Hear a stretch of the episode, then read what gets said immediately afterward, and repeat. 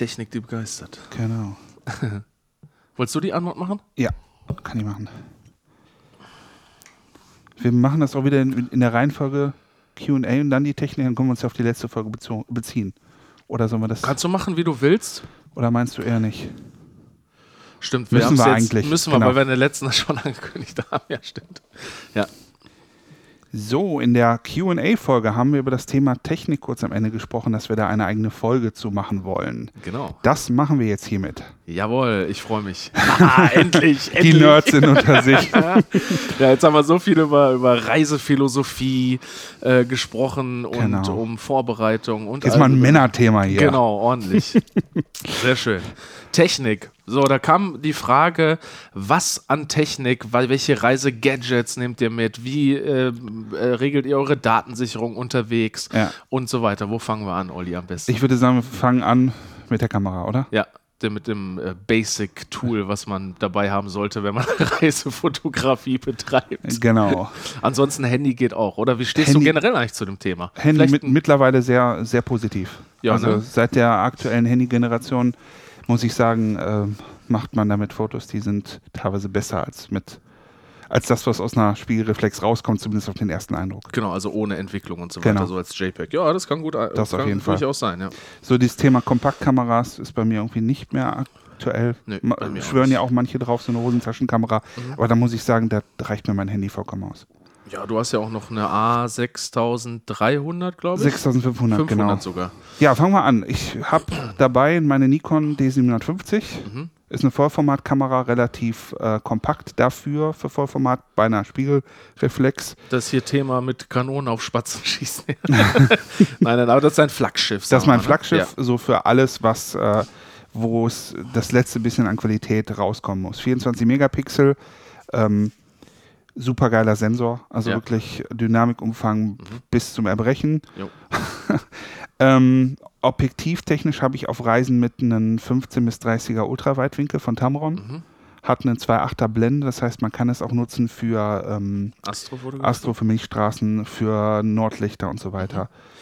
Mhm. Äh, dann habe ich mal noch so einen Reisezoom 2420er von mhm. Nikon. Das ist so ein wirklich guter Kompromiss. Das ist in keinem Bereich ist es perfekt, aber es macht gute Qualität. Habe ich mir jetzt tatsächlich auch wieder geholt. Also kein, kein Reisezoom, sondern ja. so ein immer drauf, 2470, ein bisschen ja, genau. kürzer als das dein 105er. 70 würde mir nicht reichen, weil du hast, soweit ich weiß, ja auch, glaube ich, nochmal telemäßig 200, was. Genau, telemäßig habe ich bisher gar nichts mit, mhm. habe es auch nie gebraucht. Ich denke mal, wenn sich mal eine Reise ergibt, wo ich sage, ich mache Tierfotografie, dann werde ich mir da irgendwas in die Richtung besorgen. Noch nie drüber nachgedacht, mal Landschaften mit Teleobjektiv zu fotografieren? Drüber nachgedacht schon, aber ja den, an, den, an, äh, oder den Anschaffungspreis so, war ich ja, da bisher noch nicht. Ja, das stimmt. Ich war noch nicht überzeugt zu sagen, okay, ich muss mir das jetzt holen. Ja, Zumal es auch wieder recht. schwer ist und nur dafür, ist. ja, ja, nur genau. dafür macht es keinen Sinn. Aber es wird irgendwann sicherlich kommen. Ja, äh, ich versuche mich auch immer ein bisschen in die Situation reinzubringen, mit dem Teleobjektiv Landschaften zu fotografieren, aber es ist halt komplett anders als mit einem Weitwinkel. Ne? Ja. Es ist sehr anspruchsvoll, finde ich, bildkompositionstechnisch auch echt schwierig, aber ist cool auf jeden Fall. Mhm. Ja. Dann, äh, wie schon gerade erwähnt, eine Sony A6500. Mhm. Die ist quasi meine Backup-Kamera, meine Zeitraffer-Kamera und auch meine Filmkamera. Mhm. Also, wenn ich zumindest ein bisschen filmischere Aufnahmen machen will. Ja, stimmt. Du hast ja für mich auch schon mal gefilmt. Da hast du auch die 6500 benutzt, Genau, ne? das ist eine APS-C-Kamera, aber der Sensor ist halt auch top. Jo. Also es ist halt kein Vollformatniveau, aber es ist nicht so viel mehr drunter. Weißt du, äh, ich habe eine Alpha 6000 auch so für die äh, Sachen, die du gerade äh, genannt hast. Ja, Film ist jetzt bei mir ja nicht das Riesenthema, aber ja. so als Backup und für Timelapse auf jeden Fall super Perfekt. geil. Weißt du, ob da sensortechnisch irgendwie was so mega krasses passiert ich ist? Ich würde sagen, mega krass nicht, es sind kleine Verbesserungen. Ja. Also ein bisschen besseres Rauschverhalten. Aber wenn man jetzt eine 6000er hat und macht die, nutzt sie nur für Fotos, lohnt sich der, der Preissprung auch zur 6500er ja. nicht. Das ist auch bei mir nach wie vor äh, die äh, Kamera Nummer eins, wenn es um Empfehlungen geht. Also immer ja, wenn Leute mich genau. fragen, die jetzt gerade einsteigen wollen mit Fotografie oder so, äh, sage ich, ist immer der beste Preis-Leistungs-Deal die A6000 irgendwie. Ja, die kostet irgendwie 500 Euro, Euro oder wenn man ein ja, äh, Angebot hat, so auch noch drunter. Ja. Und die passt mit diesem Kit-Objektiv, was halt nicht wahnsinnig gut ist, aber auch nicht schlecht. Ja, das fährt ja auch rein noch. Ne? Genau. Ne? und dann passt die halt wirklich krass. in die Jackentasche ohne Probleme. und man hat eine vollwertige APS-C-Kamera einen guten Sensor. Ja. Also top, top Gerät. Finde ich auch, ja. ja. Ich habe hab schon überlegt, ich muss mal demnächst von Sony Provision verlangen. Ich glaube, ich habe die schon irgendwie zehnmal verkauft in Echt so oft? Ja, auf jeden Fall. Ich glaube, ich habe die erst dreimal verkauft, aber. ja, guck mal, ey, da müssen wir mal einen Deal draus Soll, machen. Sollten wir mal machen. Also, also wenn irgendjemand von Sony gerade zuhört. Genau. äh, wir sind äh, bereit für Werbedeals, ja. Also äh, könnt ihr gerne auf uns zukommen. Äh, ja, gibt es äh, Provision demnächst. nee, Spaß beiseite. Okay, das heißt, du hast die zwei Kameras dabei, Nikon genau. Äh, D750, hattest du gesagt? Genau. Und die Sony A6500. Genau, da habe ich das Kit-Objektiv bei, da habe ich eine 30 mm 1.4er von Sigma mhm. und jetzt neu ein 16 mm von Sigma 1.4er. Oh, beides APS-C? Beides APS-C. Cool. Ja, okay. Beides sehr, sehr scharfe. Ist das auch Art-Serie schon? Nee, das ist Contemporary-Serie, aber die sind ja. relativ neu auf dem Markt. Und die sind qualitativ so bombengut. Ja, Sigma geht echt steil, also was perfekt. das angeht. Ist wie eine Art Objektiv an ja. Ich mag halt Sigma-Objektive auch tatsächlich sehr gerne. Ich habe auch sehr viele im Portfolio mittlerweile, weil die preis-leistungstechnisch auch echt extrem fair sind, finde ich, im Vergleich zu den anderen Herstellern. Und ein Samyang, genau, ein Samyang 12 mm genau. äh, Ultraweitwinkel. Ja, das, das nutze ich tatsächlich auch. Ja. Das ist immer so meine Backup-Kombo, beziehungsweise meine Timelapse-Kombo ist immer die A6000 mit dem genau. Samyang 12 mm. Ja, ist perfekt. Ja, auch für Astrofotografie ultra genau, gut mit dem 2.0er Blende und ja. vor allem, ich finde die Qualität auch auf 2.0 echt ist sauber, ne? Ist in Ordnung, ja. Ja, finde ich Frage. auch. Ist jetzt kein Kracher, aber also die Kombi hat mich echt krass abgeholt, muss ich sagen. Ja. Also ähm, ich habe nicht so extrem hohe Erwartungen gehabt. Wir haben bis, boah, bis vor anderthalb Jahren oder so, glaube ich, oder vor einem Jahr sogar noch eine ähm, 750D von Canon gehabt, auch mhm. so ein APS-C-Modell. Genau. Ähm, das war auch die Kamera, mit der ich mal wieder intensiver angefangen habe zu fotografieren, nachdem ich meine 400D lange im Schrank hatte liegen lassen. Ich glaube, die haben auch ganz viele, diese Canon-Serie von, von 500D ja. bis 700, die haben sie immer eine leichte Verbesserung gehabt. Ja, das ist auch total ist, solide, so ein absoluter Kaufschlager. Ja, ne? finde ich auch. Ja. ja. Und jetzt selbst, die sind mittlerweile bei 850D. Oh, äh, ich habe da nicht mehr so nach. Ja, ich auch nicht. Aber auf jeden Fall selbst die 800er und so oder 800, genau 850, 860 äh, gab es nochmal hier diese mit dem äh, Display oben drauf, meine ich. Ah, okay. Und auch echt gut, muss ich sagen. Ja. Also ich habe lange viel Spaß gehabt, damit zu fotografieren. Ja. Aber dann sind wir halt irgendwann auf Sony gewechselt und ähm, ja, die A6000 ist in dem Vergleich meiner Meinung nach nochmal echt einen krassen Sprung voraus. Vor allen Dingen, die ist auch noch günstiger, das muss man auch nochmal dazu sagen. Und die ist kleiner. Kleiner, genau, kleiner. ja, das ist auch nicht jedermanns Sache, finde ich. Also ich habe am Anfang ja. auch gedacht, uh, die ist aber sehr filmschig, ich sage immer ja. filmschig, so fummelig irgendwie. Fummelig. Weil ich auch ja so Männerhände habe. Ne? Also mhm. ich war mal früher Fußballspieler und Torwart, also meine Finger sind schon dick, wulstig, auch äh, der Körpergröße bedingt. der Körper, des Körpervolumens bedingt auch. Ja, okay. Und ähm, ja, ich brauche irgendwie was mit, äh, ich brauche auch Knöpfe, auf die ich draufdrücken kann, nicht wo ich irgendwie noch so mit einem Kugelschreiber draufdrücken muss oder so.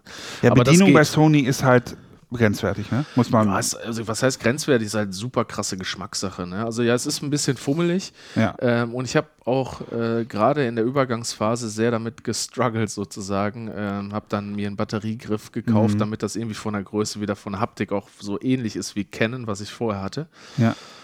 Ja, mittlerweile mag ich das eigentlich. Mittlerweile liegt der Batteriegriff nur noch rum und ich mag das, dass sie so kompakt ist, weil, keine Ahnung. Ja, du jetzt weißt ja auch, oder jetzt bist du ja auch gewohnt, die zu bedienen. Aber ja. ich glaube, beim ersten Mal, wenn man gerade von das seiner Spiegelreflex kommt, dann ist es halt schon ein bisschen fummelig. Definitiv, aber das haben die Systemkameras generell so ja. an sich. Ich glaube, das hat Canon und Nikon hat genau das gleiche Thema. Nur Sony war halt damals so der Vorreiter. Und deswegen, ähm, ja, war auf jeden Fall eine Umstellung. Aber ich benutze die tatsächlich im Moment. Ich liebe die A6000 wirklich als ja. Backup-Kamera. Ich habe die ja. immer dabei. Die macht doch einfach wie, Spaß, ne? Die, genau, die macht Bock. Die ist wie so ein, wie so ein kleines Spielzeug tatsächlich. Aber äh, das Ergebnis ist halt kein nichts. Spielzeug. Genau, das heißt, die passt immer irgendwie ins genau. Gepäck. Selbst wenn du sagst, du bist schon überm Limit, die passt immer noch rein, ja. weil die nimmt eh keiner ernst, sage ich jetzt mal in Anführungsstrichen. Die genau. ist wirklich auch total underrated, finde ich. Ja. Äh, viele Leute glauben nicht, was man da für abgefahrene Bilder mitmachen kann. Genau. Und ähm, ich würde fast sogar so weit gehen, zu sagen, ähm, wenn du dich jetzt nicht wirklich sehr intensiv mit dem Foto auseinandersetzt, erkennst du den Unterschied nicht zwischen ja. einer, sagen wir mal ruhig einer A7 III oder so und, dem A, und der A6000. Das erkennst du auch nicht. Also zumindest nicht bei normaler Größe. Genau, und jetzt kommt auch immer auf den Anwendungsbereich ja, an. Logischerweise, Dynamikumfang ist bei dem Sensor und bei der Sensorgröße bei weitem nicht so gut wie die großen, aber äh, da kann man schon echt einiges mit reißen. Ne? Und ja. Dynamikumfang ist halt auch immer so eine Sache, wenn man irgendwie einen Verlaufsfilter benutzt oder so, kann man auch immer noch ein bisschen mehr rauskitzeln, whatever. Genau, Filter Filter müssen wir noch. Ja, Filter müssen wir auch noch. Genau, können wir, können wir gleich. Schreib das mal auf, dass wir es nicht vergessen. Ja, ja. Ähm, ja, also die A6000 ist bei uns mittlerweile, ich meine, ich muss ja wieder dazu sagen, wir reisen ja immer als Duo sozusagen ja. oder sehr oft als Duo. Es kommt selten vor, dass ich mal allein unterwegs bin. Vielleicht ja, maximal irgendwie ein, Zehntel der, der Reisen oder ein Viertel, so irgendwo so in dem Bereich zwischen 10 und 25 Prozent oder so, äh, wo ich alleine unterwegs bin. Ähm, aber selbst wenn ich alleine unterwegs bin, ist die A6000 immer dabei. Und ähm, ja, das ist eigentlich so die, die Main-Kamera von meiner Frau, dass mhm. sie halt so Making-ofs macht oder ähm, tatsächlich einfach auch so Timelapses macht sie meistens, wenn ja. ich den, den, anders fotografiere oder meine Langzeitbelichtung dann da schieße. Ja. Äh, was für Objektive? Warst du schon fertig eigentlich? Äh, Kamera, Kamera und Objektiv? War ich fertig, ja. ja.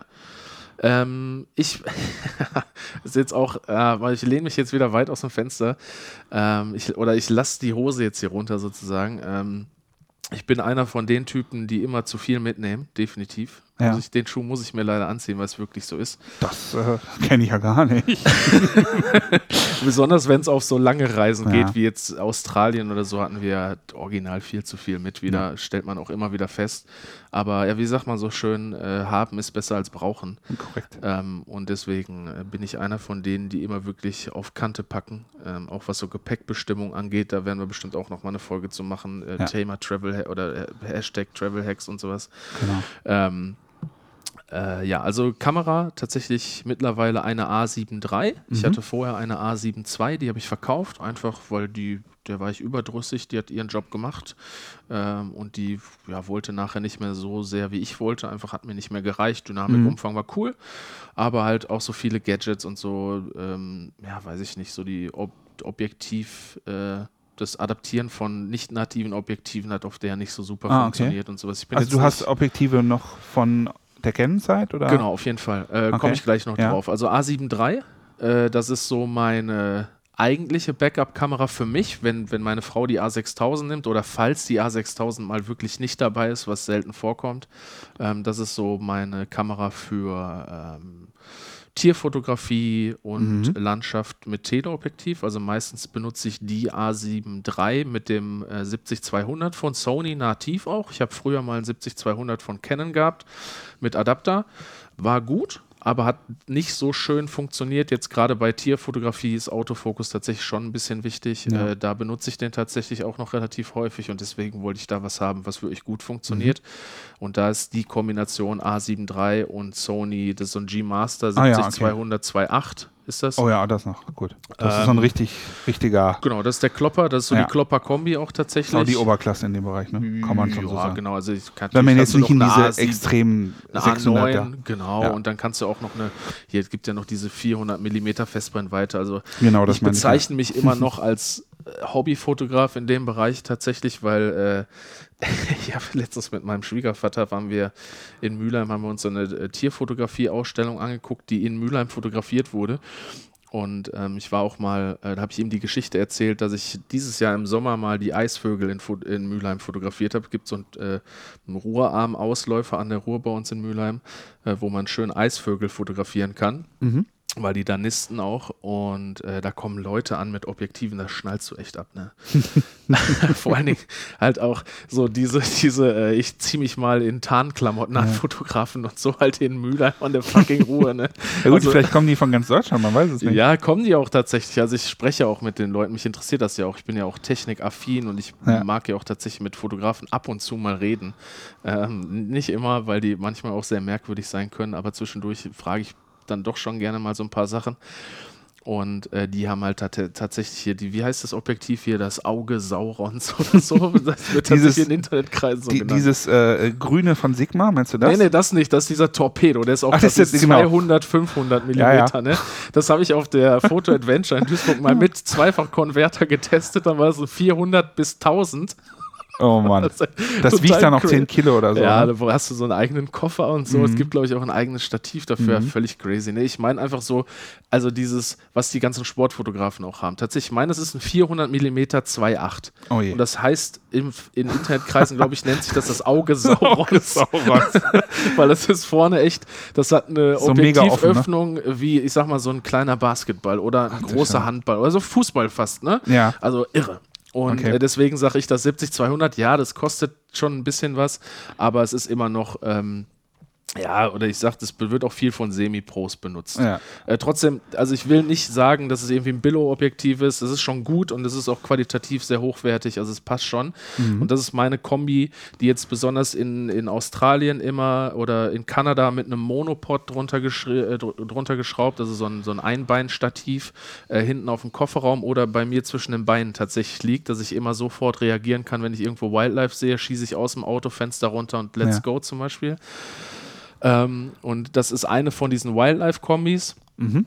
Äh, und die andere ist die A, also Sony A7R2 und da ist meistens das 1635 Mark III von Canon drauf mittlerweile. Von Canon? Ja, also ich habe äh, also ich habe angefangen ja tatsächlich ja wie gerade erwähnt mit der äh, 400D ja. und danach mit der 750D. Das heißt, ich hatte schon viele äh, Objektive äh, von Canon auch und ich war tatsächlich, äh, auch wenn ich damals nicht so viel Ahnung davon hatte, offensichtlich schon so clever, mir teilweise schon Vollformat-Objektive ah, für okay. APS-C zu kaufen.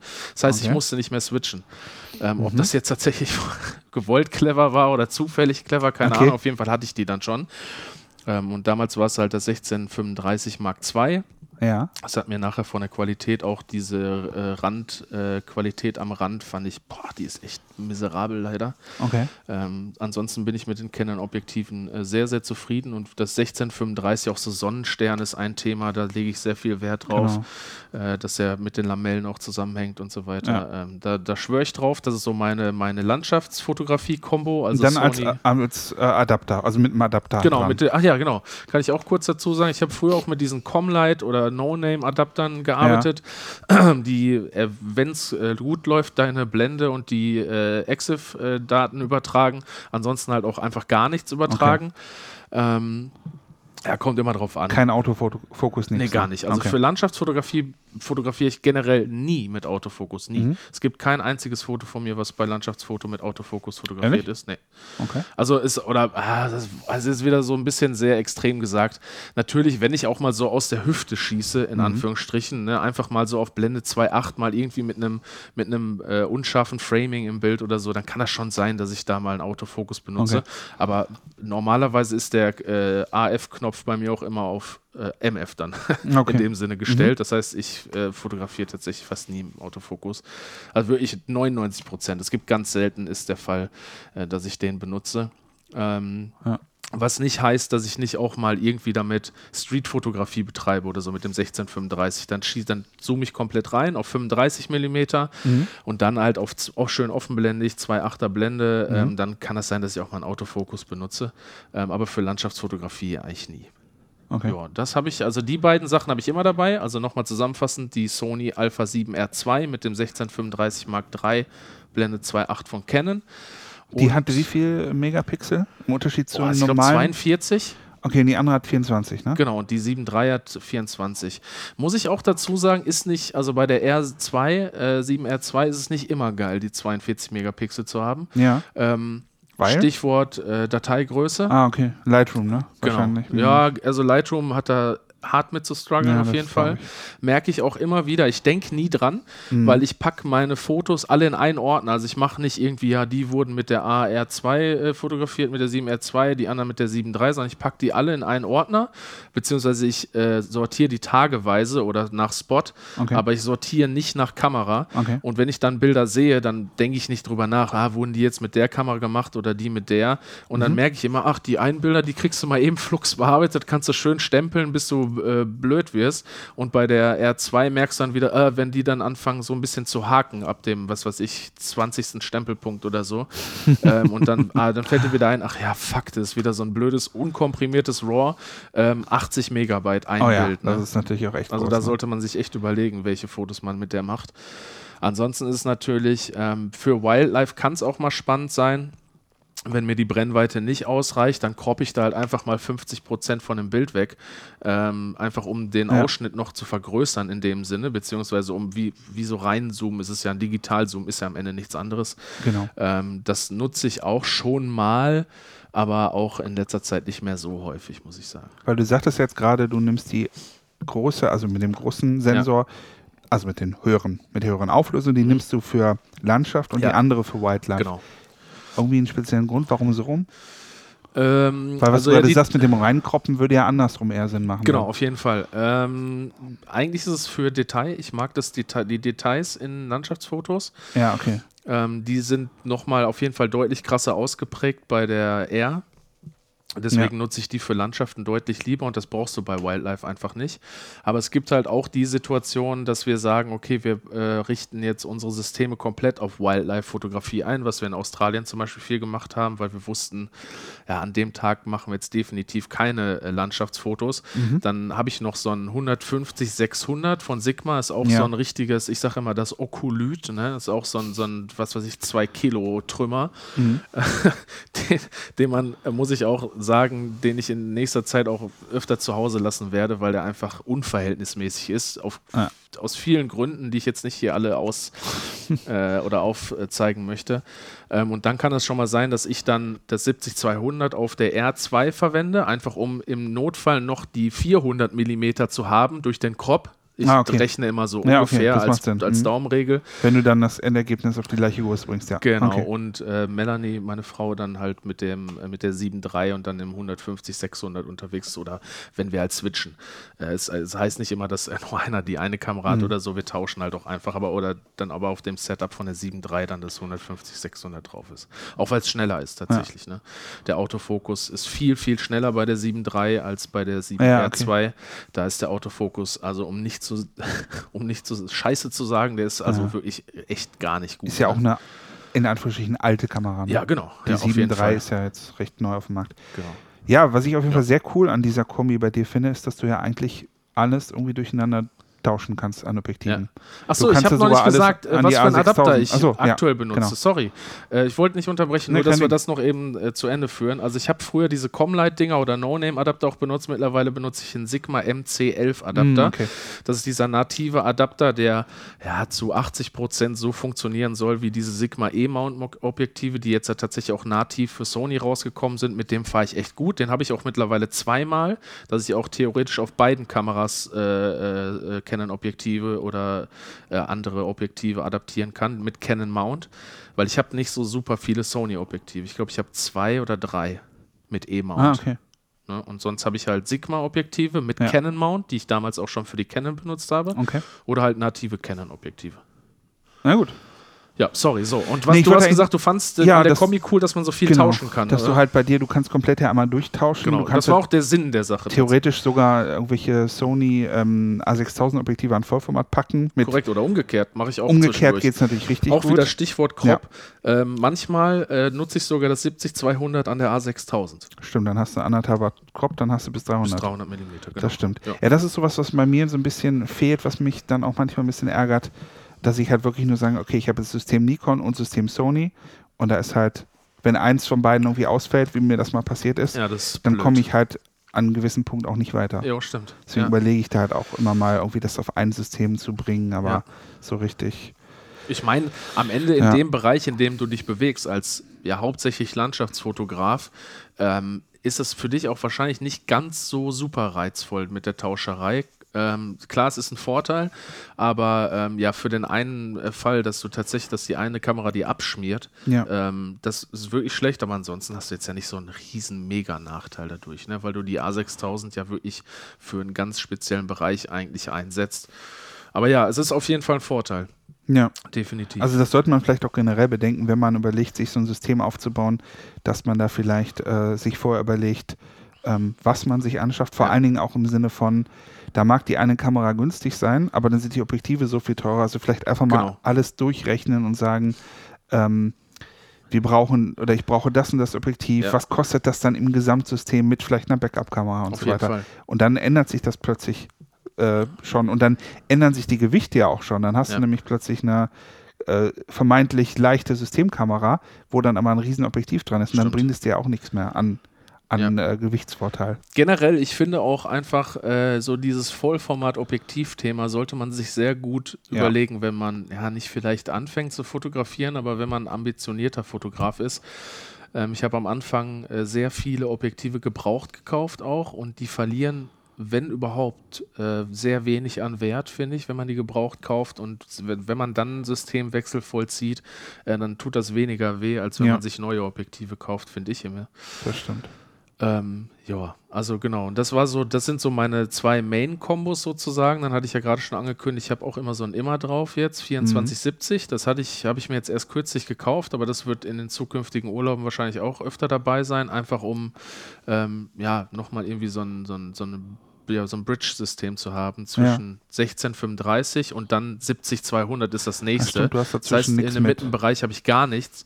Äh, in der Regel brauche ich das auch nicht. Ja. Aber gerade äh, wenn man so auf Städtetrips ist oder so, ähm, dann habe ich schon gerne mal äh, sowas noch in der Tasche. So 35 mm Vollformat ist immer noch mal ganz nett, ne? Ja, das ist auch so ein typischer Street-Foto-Brennweite. Genau. Äh, Habe ich selber gar nicht. Ähm, ich habe mal ein 24 mm 1,4er gehabt von Sigma, das habe ich aber verkauft. Mhm. Ähm, einfach weil ich dann hauptsächlich eben mit dem 1635 klargekommen bin. Das war ja. für mich überflüssig.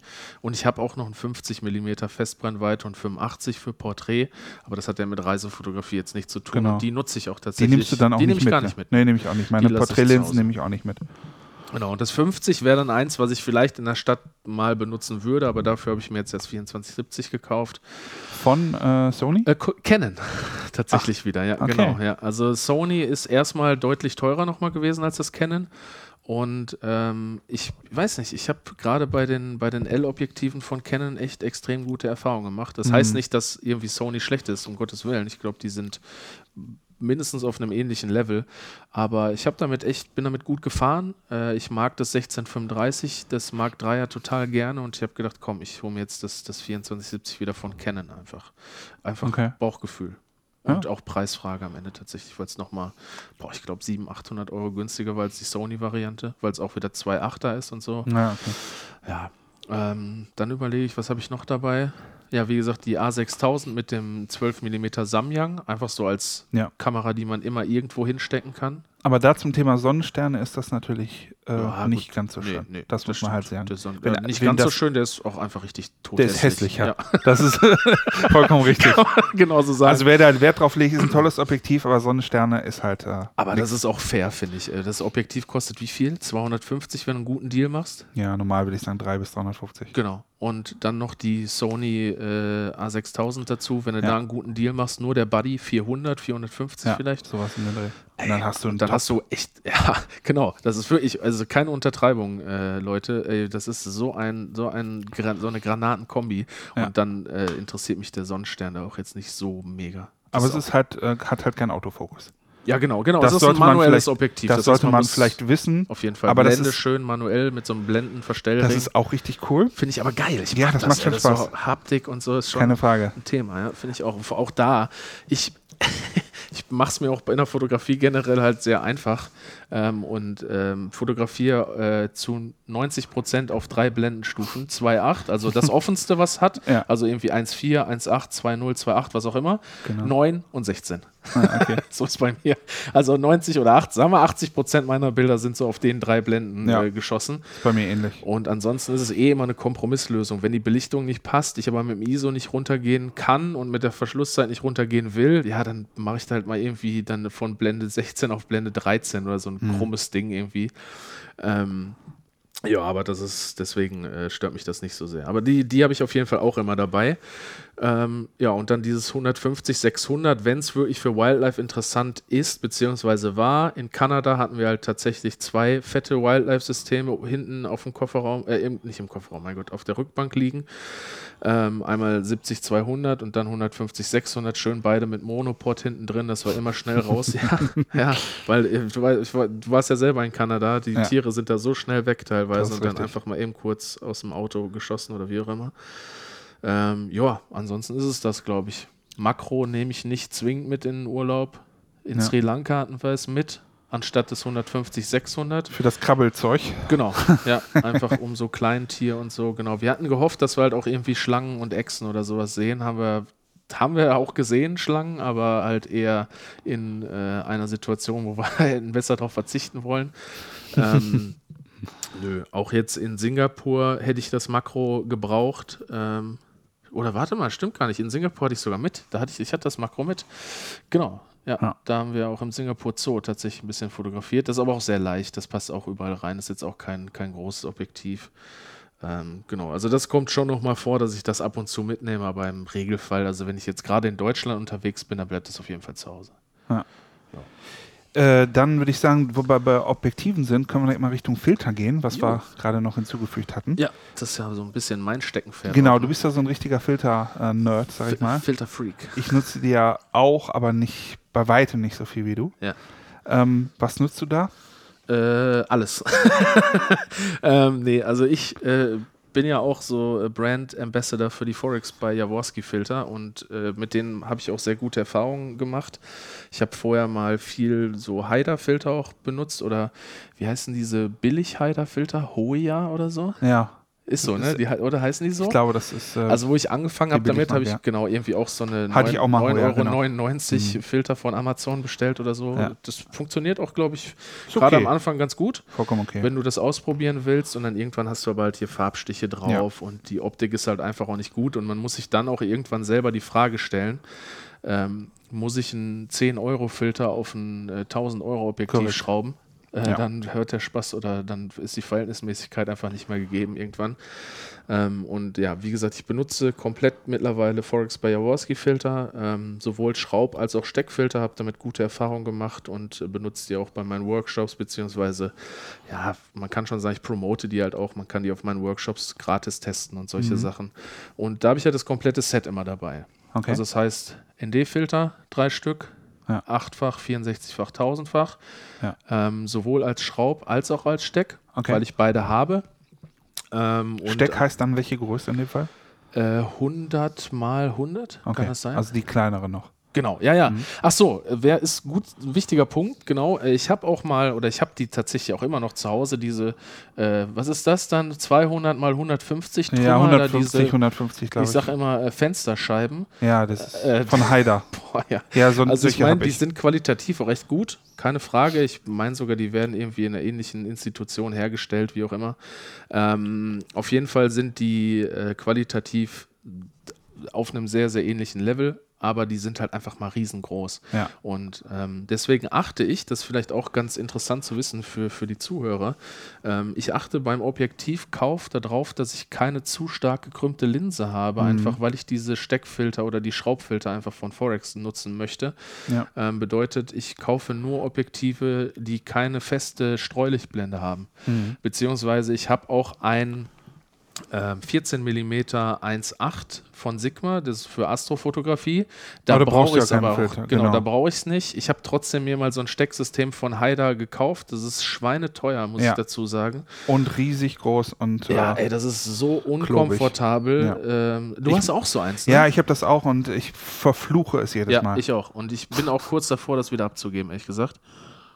Mhm. Du hast aber natürlich, muss man dazu sagen, du hast auch die Wahl. Ich habe als Nikon-User habe ich die Wahl nicht.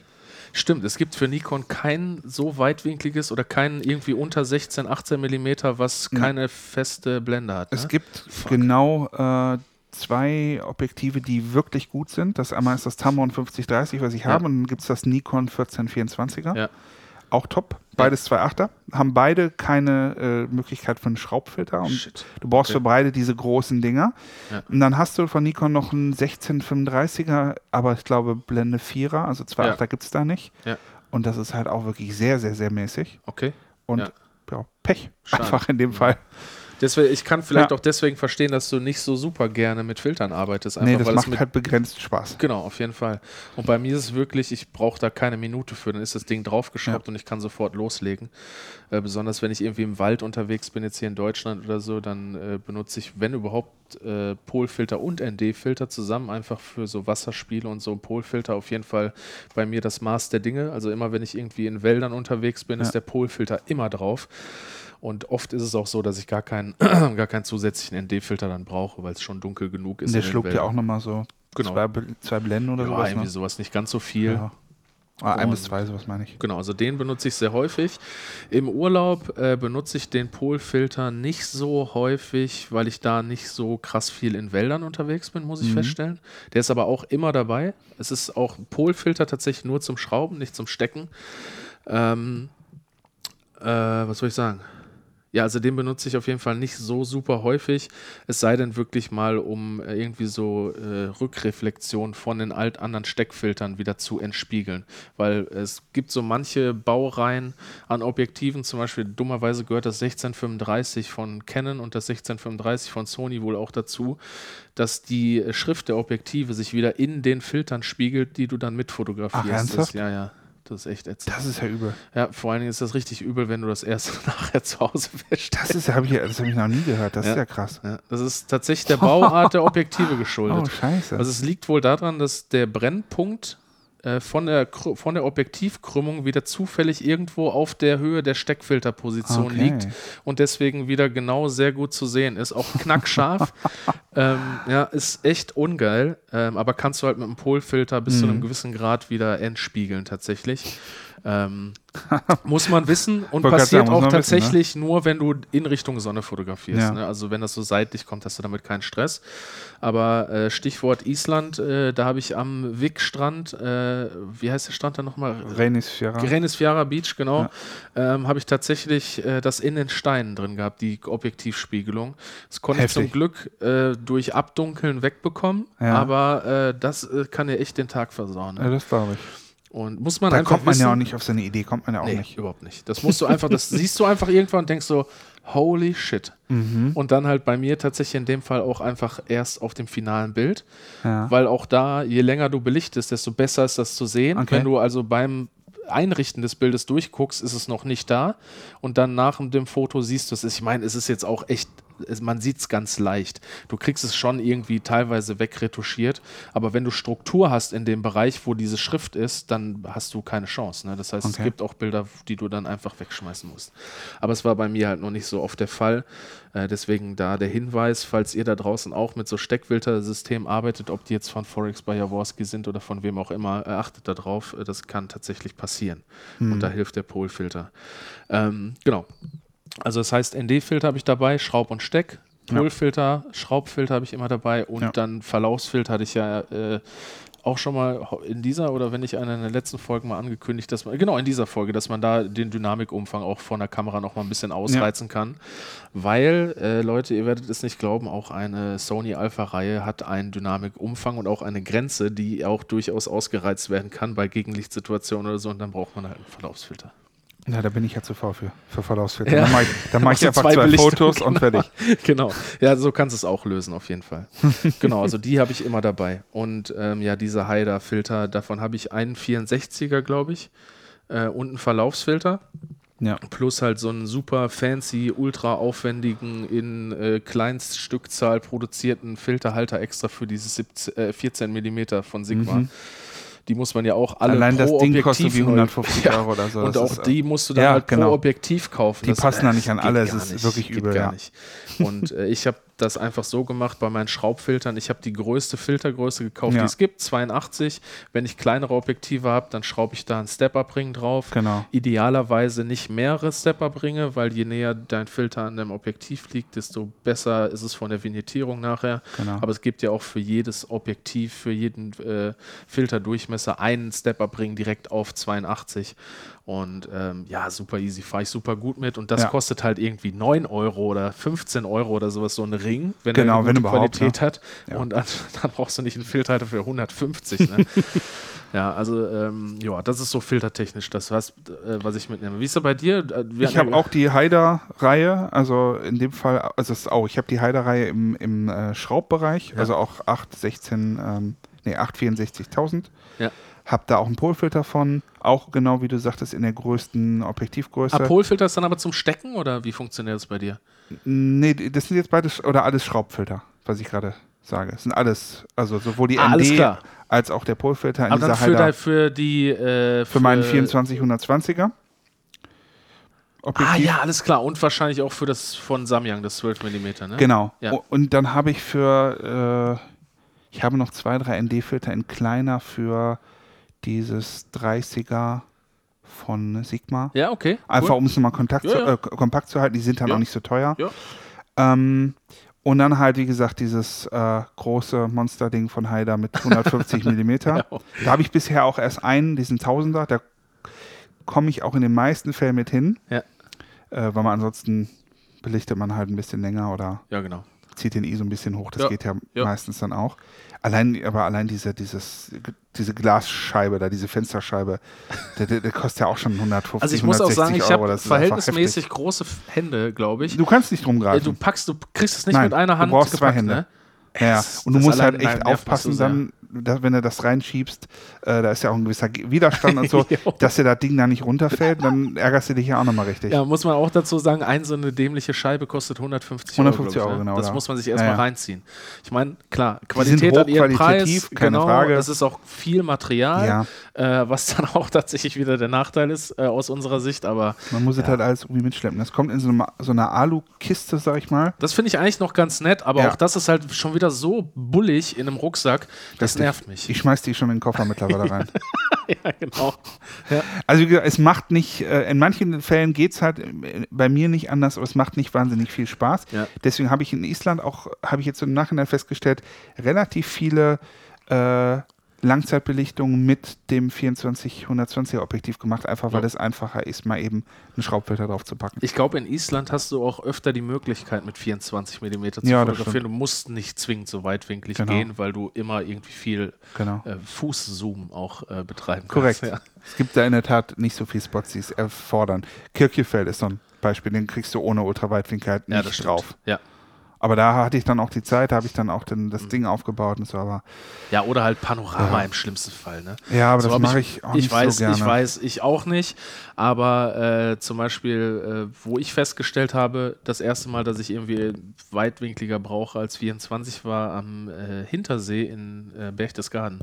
Ähm, wenn du da an diesem berühmten Spot bist mit diesen äh, Bäumen auf den Felsen im Wasser, ja. kommst du mit 24 mm nicht hin. Schaffst okay. du nicht, weil du kannst nicht weiter zurück. Hinter dir ist der Wald, da sind Bäume. Ja. Und äh, nach vorne hast du auch nicht wirklich viele Möglichkeiten, links, ja. rechts auszuweichen, weil da der See halt ist.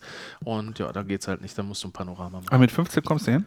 Ja, das auf jeden Fall. Ich bin nämlich nächstes Jahr im Juni, glaube ich, bin ich in Echt? Ah, geil, schön. Ja, und wir sind jetzt im Winter da. Ah, auch so cool. Ja, also ich spekuliere ja ein bisschen äh, auf äh, weiße Weihnachts äh, tatsächlich. Ach, das war da ähm, doch realistisch. Ja, im Tal auch nicht so ne? sehr, okay. wie man denkt. Habe ich auch jetzt äh, lernen müssen. Aber auf den Bergen und das ist ja auch schon ganz nett. Ne? Genau. Ähm, wir wollten einfach weg. Gut, aber soll nicht das Thema sein. ähm, genau. Was haben wir noch für äh, Sachen, über die wir sprechen müssen? Rucksack wollten wir noch drüber sprechen. Was noch? Stativ, Datensicherung und generell, was wir sonst an Zubehör mitnehmen. So Gadgets und solche Machen wir mal ein kurzes Thema. Stativ. Ich glaube, da muss man nicht so super viel zu sagen. Wir haben beide zwei Trümmer auch dabei. Ne? Genau. Diese Manfrotto. 055er. Genau, 055X oder so heißt ja, genau. das, ne? Kann das sein? Das ist halt ein richtig großes, stabiles, schweres ja. Objekt, äh, Objektiv, sag ich schon, Stativ. Mhm. Und zwar auch in der Aluminium-Variante. Das ja, gibt es auch. als ähm, Carbon. Carbon. Mhm ich muss ehrlich sagen, Carbon ist zwar leichter, aber leichter ist in dem Fall auch schlechter, weil ein genau. Stativ muss halt schwer sein, damit genau. es stabil ist. Klar, es gibt immer noch die Variante, dass du irgendwie was, einen Rucksack an den Haken in der Mitte dranhängst oder ja. so, um Stabilität zu, zu erzeugen. Aber äh, ich bin da auch echt in letzter Zeit ein Fan von einfach robustem genau. Engineering, was genau. so Stative angeht. Äh, äh, bin Freund davon. Ähm, deswegen, äh, ja, glaube ich, haben wir da dieselbe Einstellung. Das ist genau. so das Stativ, was ich wirklich dann mitnehme, aber auch nur, wenn ich es brauche. Ja. Ähm, in Australien zum Beispiel hatte ich das nicht mit, weil da wusste ich, da wird es nicht so krass windig sein. Ähm, in Island hatte ich es definitiv wirklich so, mit. dass du es nicht brauchtest? Äh, bis auf diesen einen äh, berühmten Abend in Sydney, von dem ich in der Australien-Folge ah, ja. erzählt habe, genau. wo, wo, wir wirklich mit zwei Mann. Stimmt, da hast du gesagt, da habt ihr das festhalten müssen. So. Genau, und da hatte ich äh, tatsächlich nur dieses Rollei C6i Carbon auch mit mit, weil mhm. ich ja eigentlich City-Fotografie betreiben wollte und ich in Australien nicht ansatzweise mit so viel Wind gerechnet hatte. Ja. Und das war wirklich der einzige Abend, wo ich das gebrauchen könnte. Aber da hättest du auch das äh, Manfrotto wahrscheinlich festhalten müssen. Wahrscheinlich und ich hätte halt dieses Ding auch einfach mal komplett den ganzen Tag durch die Stadt ja. tragen müssen. Das hätte ich also, selbst wenn ich es mitgenommen hätte, hätte ich es wahrscheinlich an dem Tag nicht an meinem Rucksack gehabt, weil das mhm. einfach echt richtig schwer ist. Und halt ja groß, ne? Genau. Ist ja dann auch ja, in Island ähm, sag ich, du, du bist sehr gut bedient, wenn du so ein Stativ das hast. Das Größte einfach. und Schwerste, was man ja, kriegen genau. kann. Und was du halt bereit bist zu tragen, nötig. tatsächlich. Ja. ja. Und genau. dann noch ein zweites, ich habe immer noch ein zweites mit, ja, was auch. du gerade schon sagst, ein Roller. Ich habe das C5i als. Carbon, aber ich glaube, das 6i, 5i gibt sich nicht wahnsinnig. Nee, genau, viel. das ist ein bisschen größerer Durchmesser genau. von den Füßen. Äh, ich glaube, Arbeitshöhe ist vielleicht auch nochmal 5 oder 10 Zentimeter maximal größer. Ähm, Aber das ist halt echt schön leicht. Das wiegt hm? so anderthalb Kilo, glaube ich. Maximal. Nee, Inklusive glaub, Kopf. Sogar weniger noch, oder? So noch weniger? Ja, ich auf jeden Fall. Ich würde gerade so einen Raum Kilo sagen bei, ja. den, bei den Carbon. Okay. Auf jeden Fall. Meine ich. Gut, ist, sei spekulativ, Gut. ist auf jeden Fall sehr, sehr leicht im Verhältnis man, zu den anderen Stativen. Wenn man es am Rucksack hat, man merkt es nicht. Genau, das stimmt. Ich habe das auch meistens einfach in der Hand, so, weil so. auch da merkst du es nicht so genau. sonderlich. Und es ist halt dafür dann doch relativ stabil und auf jeden Fall. Und gut. Ja, das leistet gute Dienste. Ich meine, ich fotografiere auch äh, relativ häufig bodennah, muss ich sagen. Deswegen ist das da auch nicht so schlimm, dass die, die letzten Füße halt wirklich schon ein bisschen sehr äh, dünn werden. Ja. Ähm, also für normale Landschaftsfotografie würde ich das jetzt nicht zwingend empfehlen. Also zumindest nicht die Carbon-Variante. Da gibt es ja auch noch irgendwie das Alu-Ding. Das ist vielleicht schon wieder ein bisschen cooler oder ein bisschen stabiler in dem Sinne. Aber ähm, ja, das ist, das ist für mich auch eher so ein Backup oder so ein Kompromissstativ. Und äh, das benutze ich aber tatsächlich auch sehr häufig. Immer dann, wenn ich weiß, ja, es ist jetzt nicht mit unfassbar ja. viel Wind äh, zu rechnen, äh, dann nehme ich das, genau. weil es schön leicht, kompakt und ja. immer dabei sein kann, auf jeden Fall. Genau. Ja, und dann habe ich noch so ein altes Vanguard. Ähm, das ist so eins, weiß ich nicht, das ist jetzt so ein Australien-Stativ gewesen. Es war so ein Mittelding. Ich wollte einfach ein noch stabileres haben als das 6i mhm. äh, von Rollei. Und ich wollte kein so schweres mitnehmen wie das Manfrotto. Dann habe ich das halt mitgenommen. Wobei das ist so ein Stativ, kann ich nicht empfehlen, wirklich. Das hat mich schon sehr oft im Stich gelassen. Ist sehr schlecht verarbeitet, finde okay. ich. Ähm, ja, keine Ahnung. Ich benutze das wirklich jetzt mittlerweile nur noch, wenn ich es muss. Ja. Ähm, oder wenn ich wirklich Gewicht sparen muss, dann im Koffer oder so. Ähm, ja, eigentlich, eigentlich sind so dieses Manfrotto und das Roller sind so meine Hauptstative. Okay. Und du hast gerade irgendwann mal das Thema ähm, Monopod. Monopod erwähnt. Mhm. Mhm. Schwierig, schwierig, weil ich kenne die jetzt tatsächlich gerade nicht auswendig. Aber ähm, vielleicht einmal kurz Monopod. Ich glaube, das kann sich vielleicht nicht jeder genau, genau also vorstellen, warum. Ein Einbeinstativ, ähm, kein ja. Dreibein. Ähm, natürlich, also ich benutze das für äh, Wildlife-Fotografie ausschließlich oder vielleicht auch Sportfotografie. Wenn ich mal irgendwie bei Fußballvereinen wieder unterwegs bin, dann kann es mhm. schon mal sein, dass ich so eins mitnehme. Ähm, es gibt dir halt die, die Stück weit mehr Stabilität für die Verschlusszeit, die du am Ende brauchst, wenn du sehr lange ja. Brennweiten benutzt. Geboren ist, ist diese, diese Monopod-Idee tatsächlich aus dem 150-600. Okay. Weil äh, stell dir vor, du willst ja so in der Dämmerung oder bei, bei, äh, bei schlechteren Lichtverhältnissen, sagen wir mal ein bewölkter Tag, möchtest du Tiere fotografieren, die weit weg sind, heißt mhm. 600 mm, voll reingezoomt beispielsweise, einfach weil du auch nicht näher dran kommst oder in Kanada vielleicht auch nicht näher ran willst beispielsweise ähm, oder auch Australien, whatever. Es gibt ja Tiere, an die man nicht unbedingt sehr nah ran möchte. Ja. Und ähm, dann fotografierst du, oder ich fotografiere dann auf 600 mm bei gedämmten Lichtverhältnissen. Ähm, ja, dann sage ich mal Verschlusszeit aus der Hand gehen wir jetzt erstmal davon aus, ich brauche keinen Monopod oder ich versuche ohne zu fotografieren. Mhm. Aus der Hand bei so einer Brennweite locker ein Tausendstel. Ja. Also ein Sechshundertstel würde ich nicht empfehlen. Ähm, also ähm, Tausendstel, so in der Region. Ähm, offenblendig, so offen wie es geht, logischerweise. Bei dem Objektiv auch nicht der Kracher. Ja. Das ist 6,3 bei reingezoomt, bei komplett ja, okay, 600. Das ist schon ganz schön zu, ne? Genau. Und ähm, ja, und dann ISO auf Anschlag. Und da bist du ganz locker ohne Probleme bei ISO 6400. Hm. Ohne großen Schnickschnack. Und äh, ja, das bringt dich halt so ein bisschen an die Kameragrenze, beziehungsweise an das, was du selber dann sagst, ähm, was vom Rauschen vertretbar ist. Ja. Jetzt auch völlig unabhängig vom System. Also ich habe ja gerade gesagt, ich benutze Vollformatkameras, die relativ rauscharm sind. Ja, und da möchte ich, also klar, ich schieße auch Fotos auf 12.800 ISO, aber ja, ähm, Gut, um das Thema abzuschließen, ähm, der Monopod gibt dir im Prinzip die Stück weit Stabilität mehr, dass ich von der Verschlusszeit wieder runtergehen kann. Dann kann ich tatsächlich auch, wenn ich ruhig fotografiere und Tiere habe, die sich jetzt nicht schnell bewegen, wie so ein Bär oder sowas zum Beispiel, ja. der ganz normal durch seinen Wald streift, dann kann ich auch mit einem 600 mm auch mit einem 200 fotografieren auf einem Monopod. Okay. Und ähm, ja, es ist, du bist deutlich flexibler als mit einem Dreibein-Stativ, einfach weil du das immer wieder neu aufstellen musst und von von der Höhe und sowas. Mhm. Und beim Monopod ist es so, da habe ich dann so einen Zwei-Wege-Neiger noch oben drauf der auch mit so einem, ja, wie heißen diese von Manfrotto, mit so einem Fluid-Head oder oh, ja. sowas. Mhm, die sind halt die schon sehr fancy, sind. genau, die sind aber mega geil, ja. weil dort wirklich äh, super flexibel bist, was die Ausrichtung deines Objektivs ist und ja. du hast trotzdem die Stabilität. Ne? Also da kannst du locker ein Zweihundertstel, ein Dreihundertstel so ähm, fotografieren und dann bist du beim ISO schon wieder auf vertretbaren ja, Levels, klar. irgendwie ein 1600stel, sag ich jetzt mal. Mhm. Ja. Also dafür sind die gut. Und dann okay. habe ich noch so ein ganz popeliges Einbeinstativ, ohne irgendwie einen Kopf drauf, sondern einfach nur diese, diese, äh, was ist das? Dreieinhalb Zoll Gewinde. Ja. Ähm, unten drunter und nur zum Ausfahren. Also kein Kugelkopf, keine irgendwas. Das ist sowas, was ich zum Beispiel auf Safaris in Sri Lanka äh, die ganze Zeit benutzt habe. Das klemme ich mir so auf dem Sitz zwischen die Beine, ganz klein gefahren und dann, dass ich einfach die Stabilität habe, halt aus dem Auto auch zu fotografieren. Und das funktioniert auch sehr gut. Okay. Und das ist auch ein bisschen leichter. Das andere, dieses Mono Pod-Ding von Manfrotto, das ist auch schon wieder ein echter Trümmer. Ne? Also das hm. ist schon sehr, sehr schwer. Und das kommt dann in den Koffer wahrscheinlich. Ne? Definitiv, ja, auf jeden Fall. Ja, cool. Okay. Ähm, noch ein Gorilla-Pod oder sowas? Hast du was noch dabei? Ähm, jetzt im Urlaub eher seltener. Ja. Wenn ich in Deutschland unterwegs bin, habe ich den mittlerweile dabei. Auch falls ich mal die ein oder andere Szene filmen möchte, weil okay. ich versuche mich in letzter Zeit mal ein bisschen mit dem Thema Film auseinanderzusetzen. Nicht so wirklich viel, aber das gibt ja auch ein bisschen Stabilität. Ja. Und ansonsten für so eine Timelapse oder in der Stadt auch, glaube ich, ganz cool, dass du es mal an so ein Geländer dran machen kannst und so. Genau. Ja, aber jetzt so, ähm, also in den USA, wo wir damals in, in New York waren zum Beispiel, hatte ich einen Gorilla-Pod dabei, der hat mir auch gute Dienste äh, geleistet. Ja. Jetzt in Australien hatten wir keinen dabei. Ja, aber man darf die Dinger noch irgendwo mit reinnehmen, wo du halt sonst ein Stativ zum Teil auch nicht mit reinnehmen darfst, ne?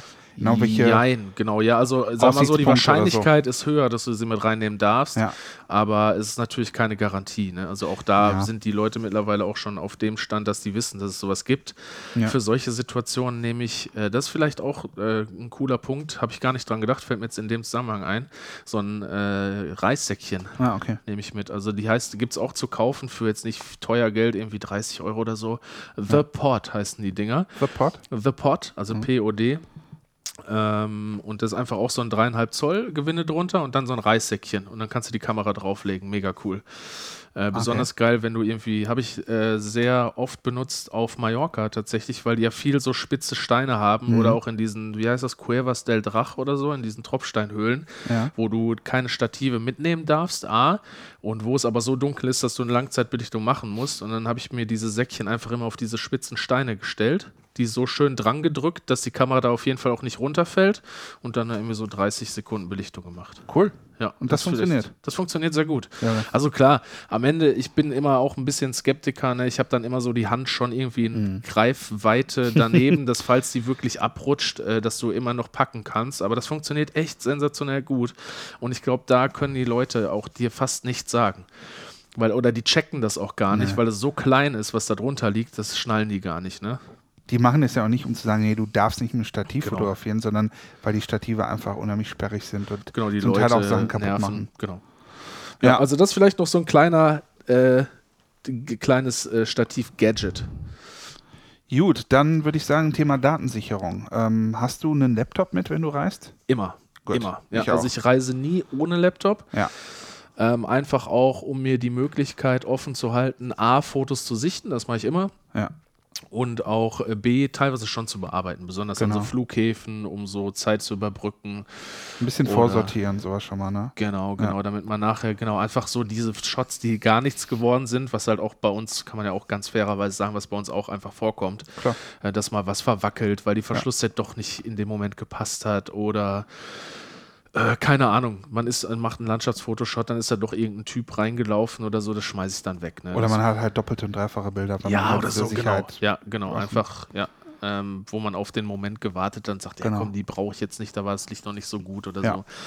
Genau, dafür ist das sehr gut. Ähm, ja, ich meine, Datensicherung äh, bist du Experte fast oder ich würde sagen, dass du dich da äh, sehr, sehr intensiv mit beschäftigt hast. Vielleicht willst du mal erzählen, was du so an Datensicherung machst. Naja, Experte ist jetzt mal der. Ja.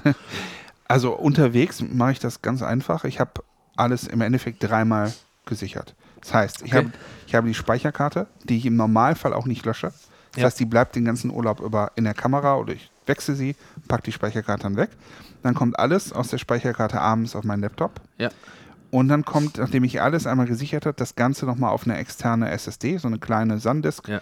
SSD, die schnell und äh, wirklich klein und leicht ist. Hast du da eine zu empfehlen? Ich glaube, extrem heißt die. Das ist diese, die so ein, wie so ein, der hat so ein Loch oben. Wie so ein drin. Schlüsselanhänger, ne? Ja, wie so ein Ja, die benutze ich auch. Portable oder so heißt die, glaube ich. Ne? Ja. Ja.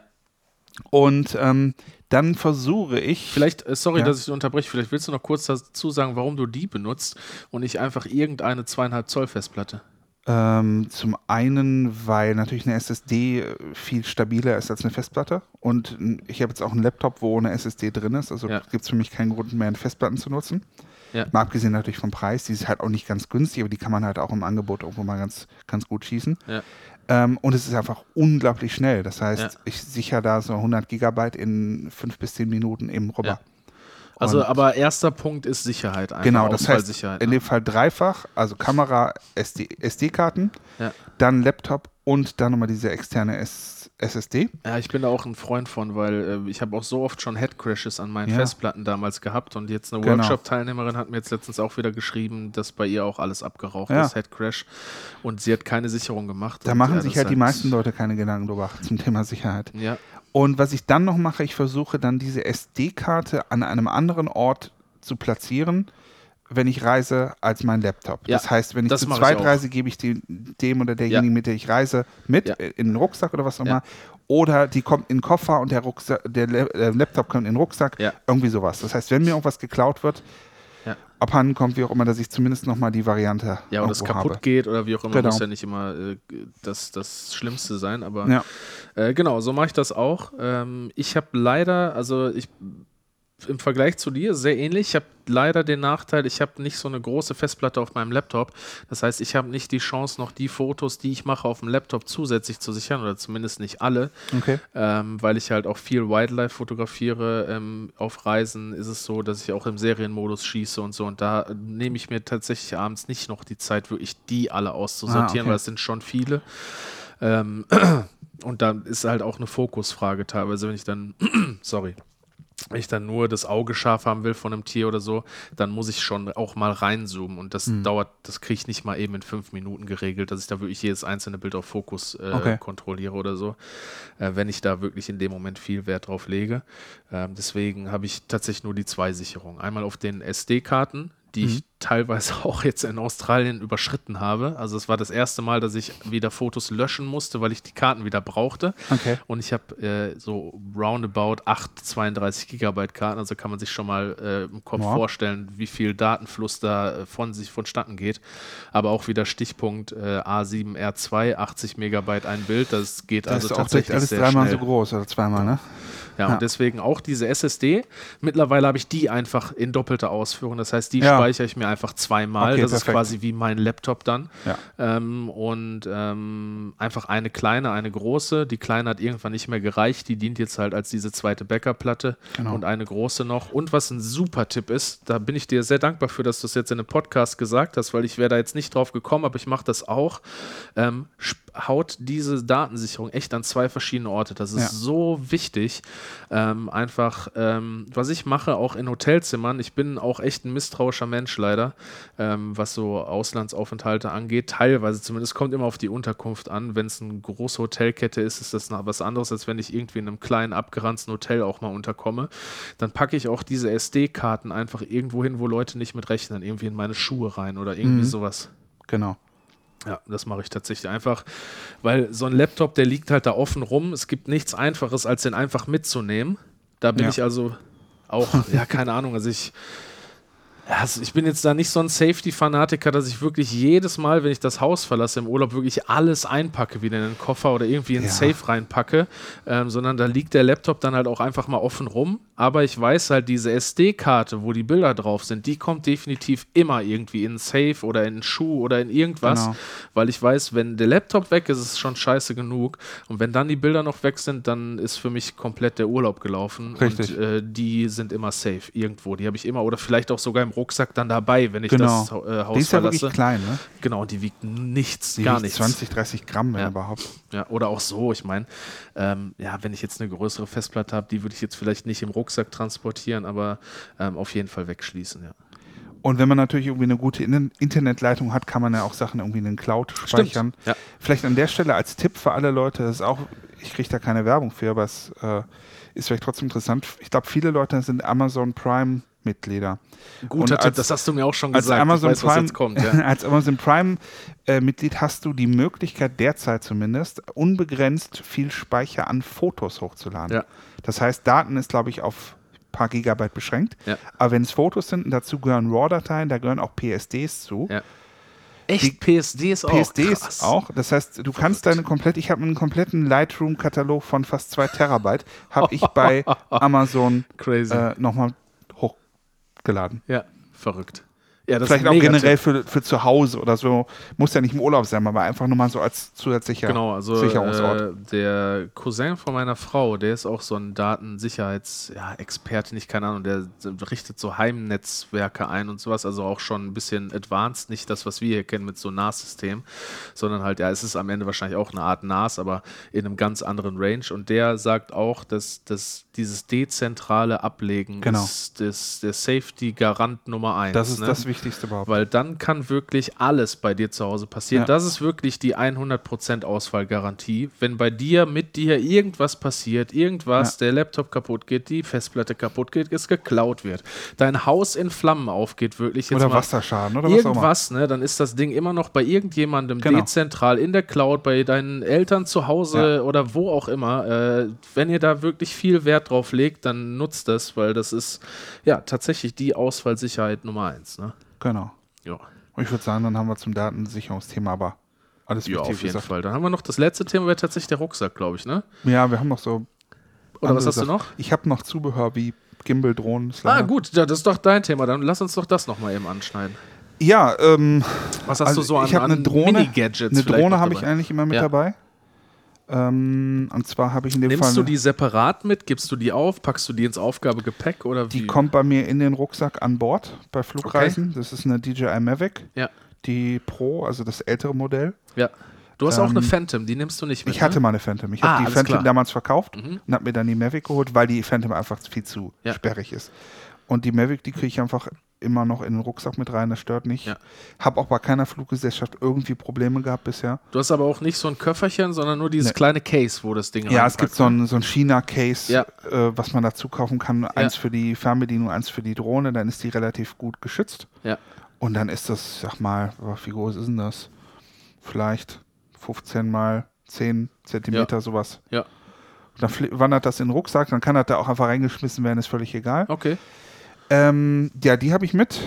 Dann habe ich mit einen, seit diesem Jahr einen Slider, einen ähm, ah ja, für Timelapse, ne? Genau, für ja, Timelapse cool. oder auch schon mal für Videoaufnahmen, so einen kleinen portablen äh, Edelkrone automatisierten Slider, der ja. mit Akkus von Canon betrieben wird, witzigerweise. Ach, die haben diese ja Standard äh, Canon-Akkus, die von der 5D Mark, was weiß ich seit wann, ja. die Canon überall verbaut.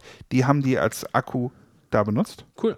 Ja. Und dieses Ding wird über die App gesteuert ja. und dann kannst du hin und her fahren. Genau, das habe ich auch schon mal machen. in Action gesehen. Olli und ich, wir waren schon mal zusammen fotografieren und da habe ich das schon mal gesehen. Das ist, das ist vom cool. Verfahrweg jetzt nicht so besonders groß, vielleicht nee, so 30 Zentimeter. Nee, das sind, glaube ich, 20 Zentimeter, wenn überhaupt. Oder so, ja, ja. genau. Aber für Parallax-Effekt reicht das genau. teilweise, ne? Das ist halt wirklich so den, den, den minimalen Bereich, den man so braucht. Und da kommt man auch erstaunlich weit, wenn man natürlich entsprechend, also bei Sliderfahrt muss man vielleicht dazu sagen, interessant ist halt wenn du irgendwo an einem Aussichtspunkt bist und du machst eine Sliderfahrt, dann wirst du da nichts merken. Genau. Weil es bewegt sich. Der Hintergrund ist ja. weit weg, es bewegt sich nicht. Aber ja. in dem Moment, wo du davor einen Stein liegen hast, einen ja. Baum oder irgendwas, dann hast du schon bei so einer kurzen Fahrt hast du schon einen wirklich coolen ja. Bewegungseffekt. Ein Arbeitskollege von mir, der äh, hat so ein ganzes Slider-System über mehrere Meter. Das ja. bauen die dann immer auf. Das ist total crazy. Die fahren also fast auch nur ausschließlich mit dem Auto in den Urlaub. Ja. Einfach weil die sonst dieses Slider-System nicht transportieren können. Ja, das, das ist halt total groß. Ja, das ist auch total crazy. Und äh, die Aufnahmen sind aber sensationell. So, der macht halt natürlich. hauptsächlich Timelapses. Ja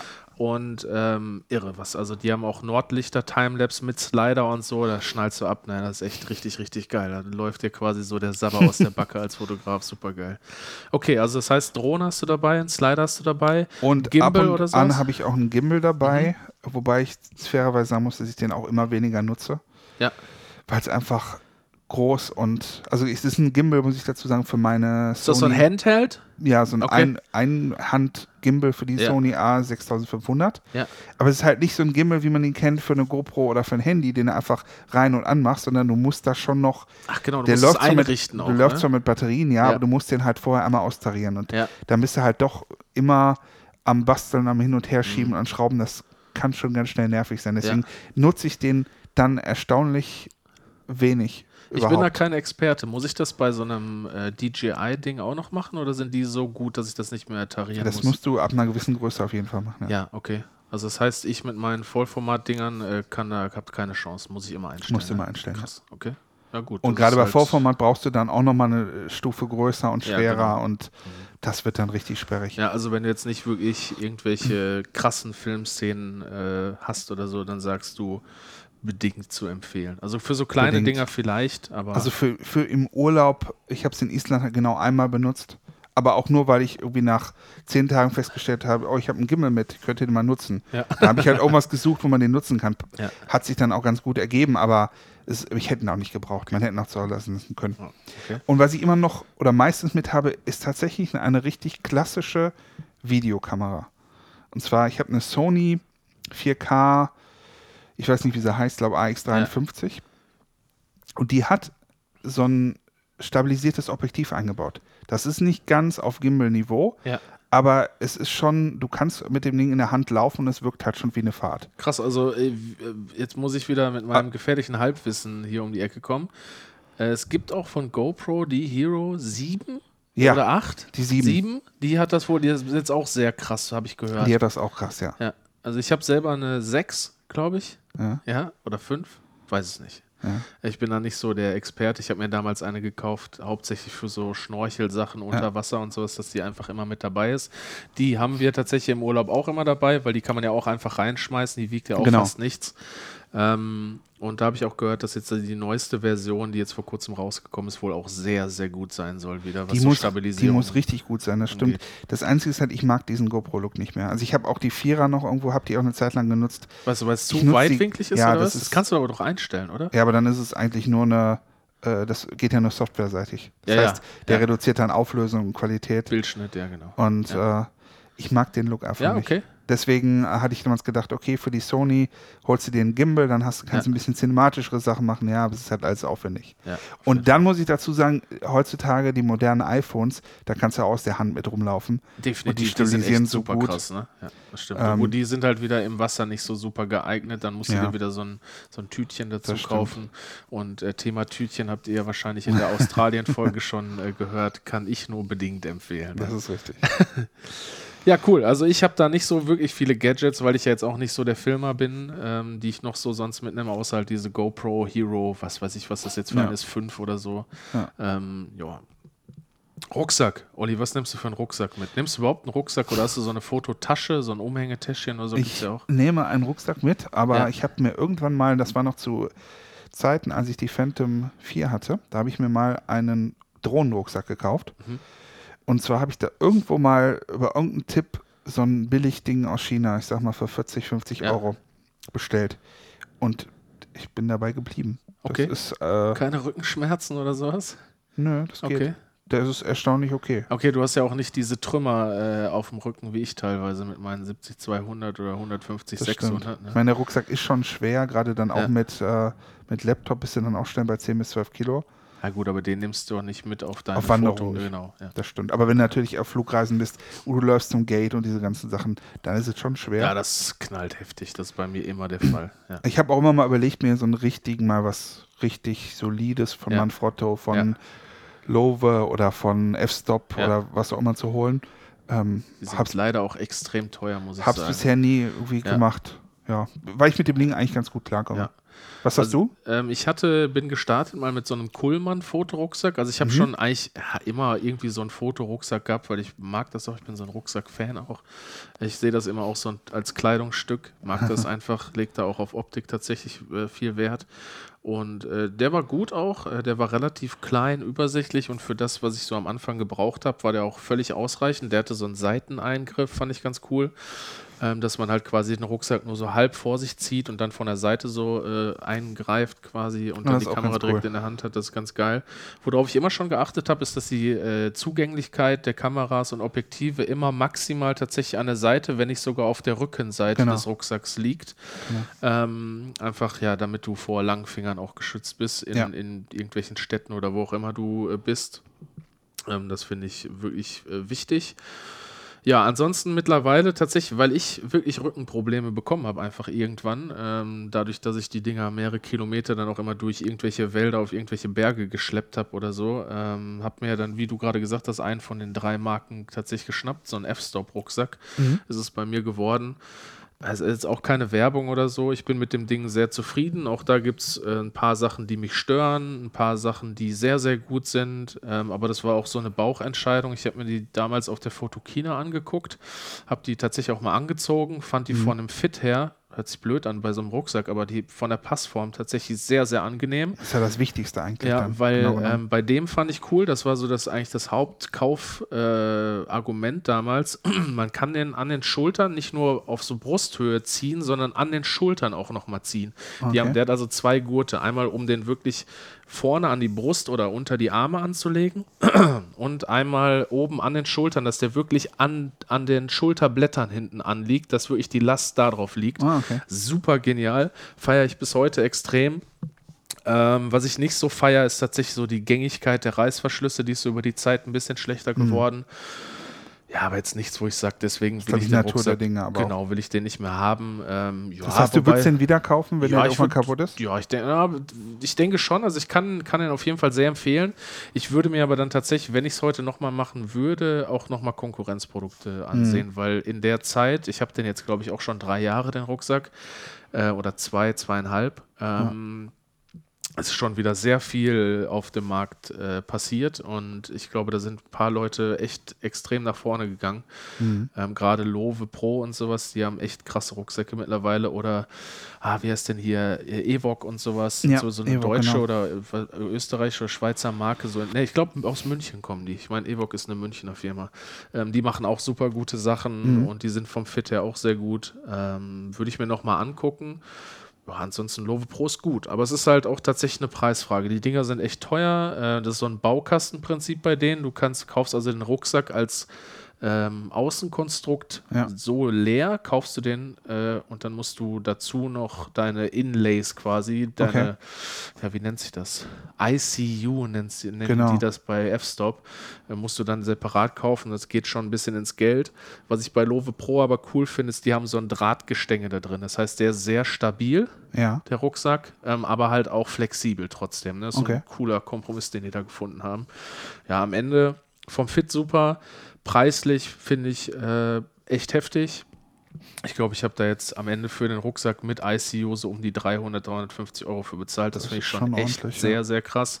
Ja. Ähm, aber da war mir tatsächlich dann meine Gesundheit wichtiger. Ähm, ja. Wenn ich jetzt mit dem Rücken keine Probleme haben sollte, dann kann man sich durchaus auch bestimmt bei der Konkurrenz umsehen und da was günstigeres finden, mhm. was auf einem ähnlichen Level ist ja, ansonsten kann ich das Ding schon empfehlen. Hat mir gute Dienste geleistet und wird wahrscheinlich, ist auch sehr robust.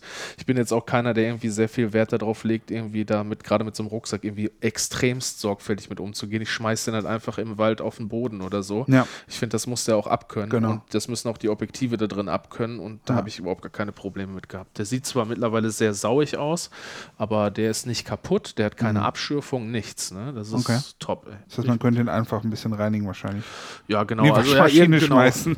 Genau, das wäre ein Punkt. Genau. Also, sogar, ne? Ich wische da oder regelmäßig mal drüber mit so einem feuchten Lappen oder so, mhm. aber ja, der ist mittlerweile ist so, drin. genau, ja. so äh, verdreckt, dass er wirklich mal irgendwie in die Waschmaschine müsste. Aber ja, gut, das ist eine optische Eigenschaft. Ähm, ja, also von der Qualität hat er nicht wirklich eingeboost, wie gesagt, bis auf diese Gängigkeit der Reißverschlüsse. Okay. Jo. Ja, cool.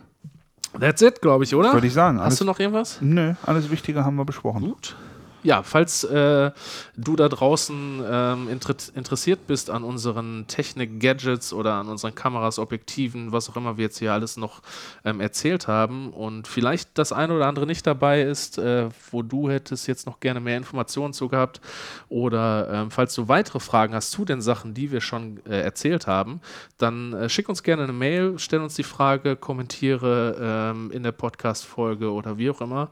Check Ollis Webseite oder meine, da findet ihr wahrscheinlich auch alle äh, Kontaktinfos. Genau. Äh, und ähm, dann können wir da gerne nochmal in einer der nächsten Folgen drüber sprechen vielleicht. Werden wir tun. Jawohl. okay. Sehr gut. Dann ab in den Mediamarkt. genau. Nein, nein.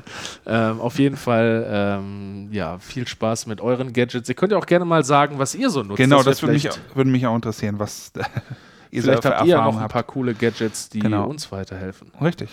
Gut, gut. Dann okay. vielen Dank fürs Zuhören. Bis zur nächsten Folge. Bis dann. Tschüss. Ciao. Ciao.